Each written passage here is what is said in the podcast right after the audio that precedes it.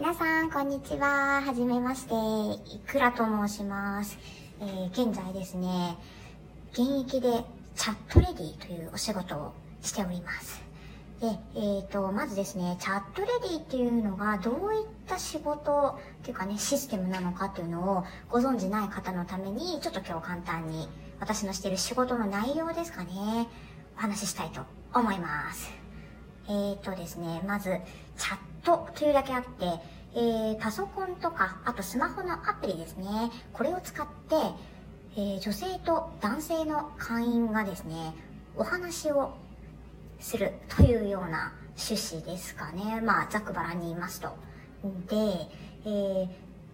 どういったお話なのかというのが気になると思うんですが、まずこれね、パソコンサイトもスマホサイトもどちらも共通しているんですが、えーノンアダルトとアダルトという大まかなジャンルに分かれております。で、まあ、ノンアダルトっていうのは、いわゆるまあ、あの、LINE の音声とかビデオチャットみたいなあの、あの感じの機能ですかね。そういうのを使って、あの、サイトの方で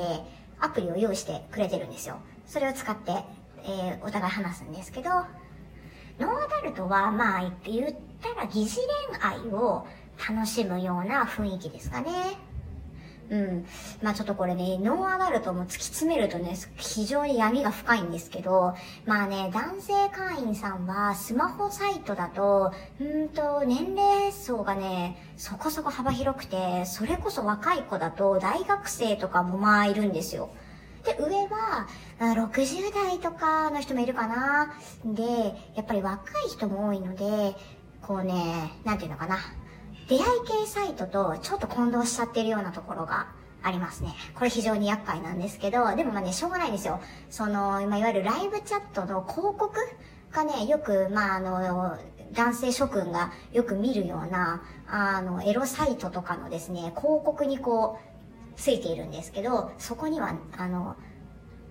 住んでいるところが近いエロい女の子と出会えるみたいなですね、バナーがこう貼ってたりするんですよ。まあ実態は、そこにいる女の子は全員チャットレディというですね、報酬をいただいてそこにいる女の子なので、まあ出会いませんよ。出会えないんですが、そのサイト自体がちょっと出会いをほのめかすような誘導をして男性をこう入会させているというところがあるので、まあ仕方ないっちゃ仕方ないんですけどね。なので、まあそこから入って来る男性が非常に多いので、うん、まあ、ノンアダルトは大体出会い中ですかね。まあ、そんな感じです。これについてはちょっとまた別の配信でちょっとトークで、えー、話していきたいなと思うんですけど、で、もう一つがですね、アダルトですね。アダルトは、まあ、その通り、そのチャットを使ってエッチなことをするっていうことですね。で、えー音声チャットの場合は普通の電話、ただの電話なので、え声しかお互い聞こえないんですよね。まあだから、な、なんていうのかな。うーんと、イメプっていうんですかね。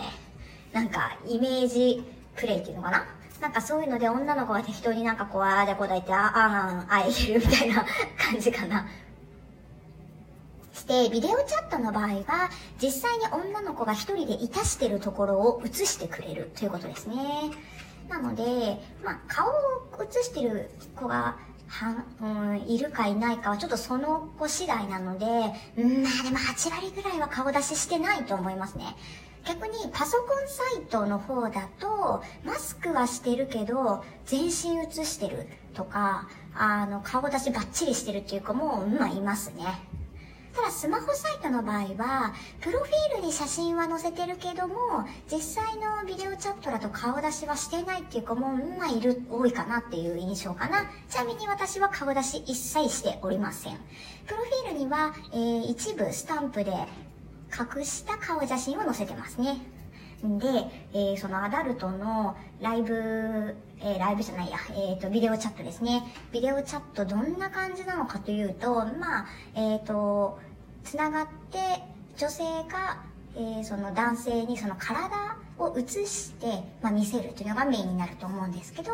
例えばまあ男性の方から指示があって、いろいろ、どこどこ見せて、こういうところ、ことしてとか言われて、まあそれをね、可能な範囲で答えていく。っていう感じかな。ただ、えっ、ー、と、日本のですね、サイト、国内で運営されているサイトに関しては、一応ですね、法律で決まっているので、あの、AV と一緒ですね、えー、モザイクなし、処理なしの、えー、もろに映っているところは、そういったことを載せるのは禁止、法律に違反してしまうので、これはですね、禁止です。どのサイトも禁止です。海外を経由して運営されているサイトに関しては、もろ出ししているところもあるようですが、ちょっとそこはパソコンサイトになるのかな？とにかくあの、日本の国内で、主に配信しているサイトに関しては、もろ出しは現金ですね。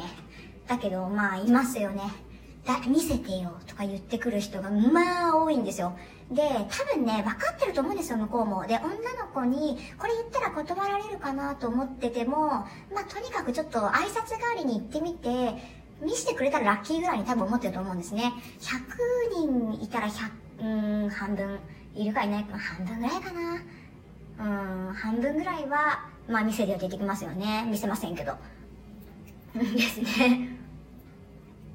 でですね、えっ、ー、と、その、アダルトの方か、まあ、これもですね、えっ、ー、と、どこまで見せるか問題っていうのもちょっといろいろあったりとかして、これは個々の主観によるので、なんともちょっと言えないんですが、まあ、基本多分ね、おっぱいはみんな見せてると思います。で、最初、まあ、服を着ていて、そこから徐々に脱いでいって、下着姿になって、みたいな、まあ、ストリップみたいな感じですかね。で、こちらもですね、えー、1分単位で報酬をいただいているんですよ。チャットレディというのは。で、えっ、ー、と、まサイトの中には、すごいちょっとですね、優しいサイトだと15秒ごとに報酬が発生したり、30秒で報酬が発生するとか、まあ結構様々なんですけど、基本的には60秒ベースで報酬が発生しますね。で、その報酬っていうのは基本的にビデオチャットだと大体一律90円ぐらいですかね。60秒で90円いただける。なので、繋がって、速攻を見せてと言われて、すぐ裸になってしまって、下手したら59秒とか、58秒とか、なんか1分経たずに切るやつとか、もうまあいるんですよ、ザラに。で、なんか、おそらく男性って繋がったら1秒ごと、1秒ごとで大変か。繋がって1秒経ったら1分分のホスのポイントはね、取られてると思うんですよね。なのになぜか58秒とか57秒とかできる人がなんか、なんかいるんですよ。何なのかわかんないですけどね。なので、まあ、それにしても、女の子はとにかく、ある一定の秒数を、えー、つなげておかないと、報酬が発生しないんですよね。なので、あんまり早く脱いでしまうと、50秒とか40秒とかで切られた場合、0円なんですよ。ただで見せちゃった。みたいなことになるので、もうね、損しかないですよね。何のメリットもなかったみたいな感じになっちゃうので、あの、私の場合は最低でも1分は、あの、見せません。谷間ぐらいは見せるけど、脱ぎません、まず。まあちょっとね、いろいろそういう、あの、長年、長年ってほどやってないですけど、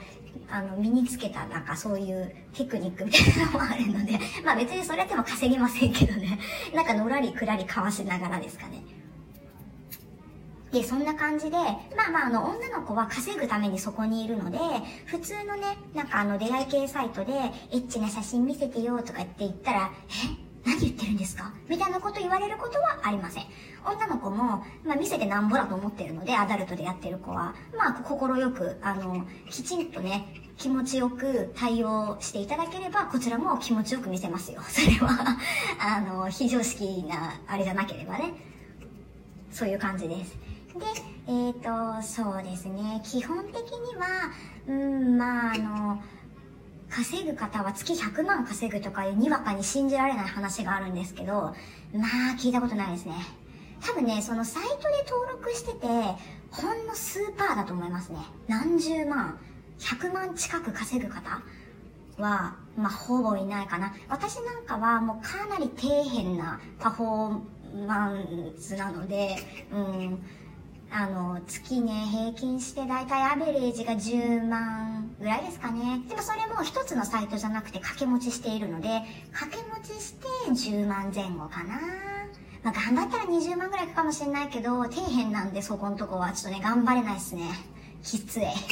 厳しいので、うん、まあそんぐらいかな。多分ね、そんなに稼げてないと思う、みんな、言うても。なんかあの、女の子の求人の広告にはすげえなんかもう笑いが止まらないほど稼げますみたいな感じで書いてあるけど、まあ稼げないっすよ。かなり頑張らないとね。で、私は全然頑張ってないので、ちょっとまあその、頑張らない、頑張ってない底辺のパフォーマーですかね。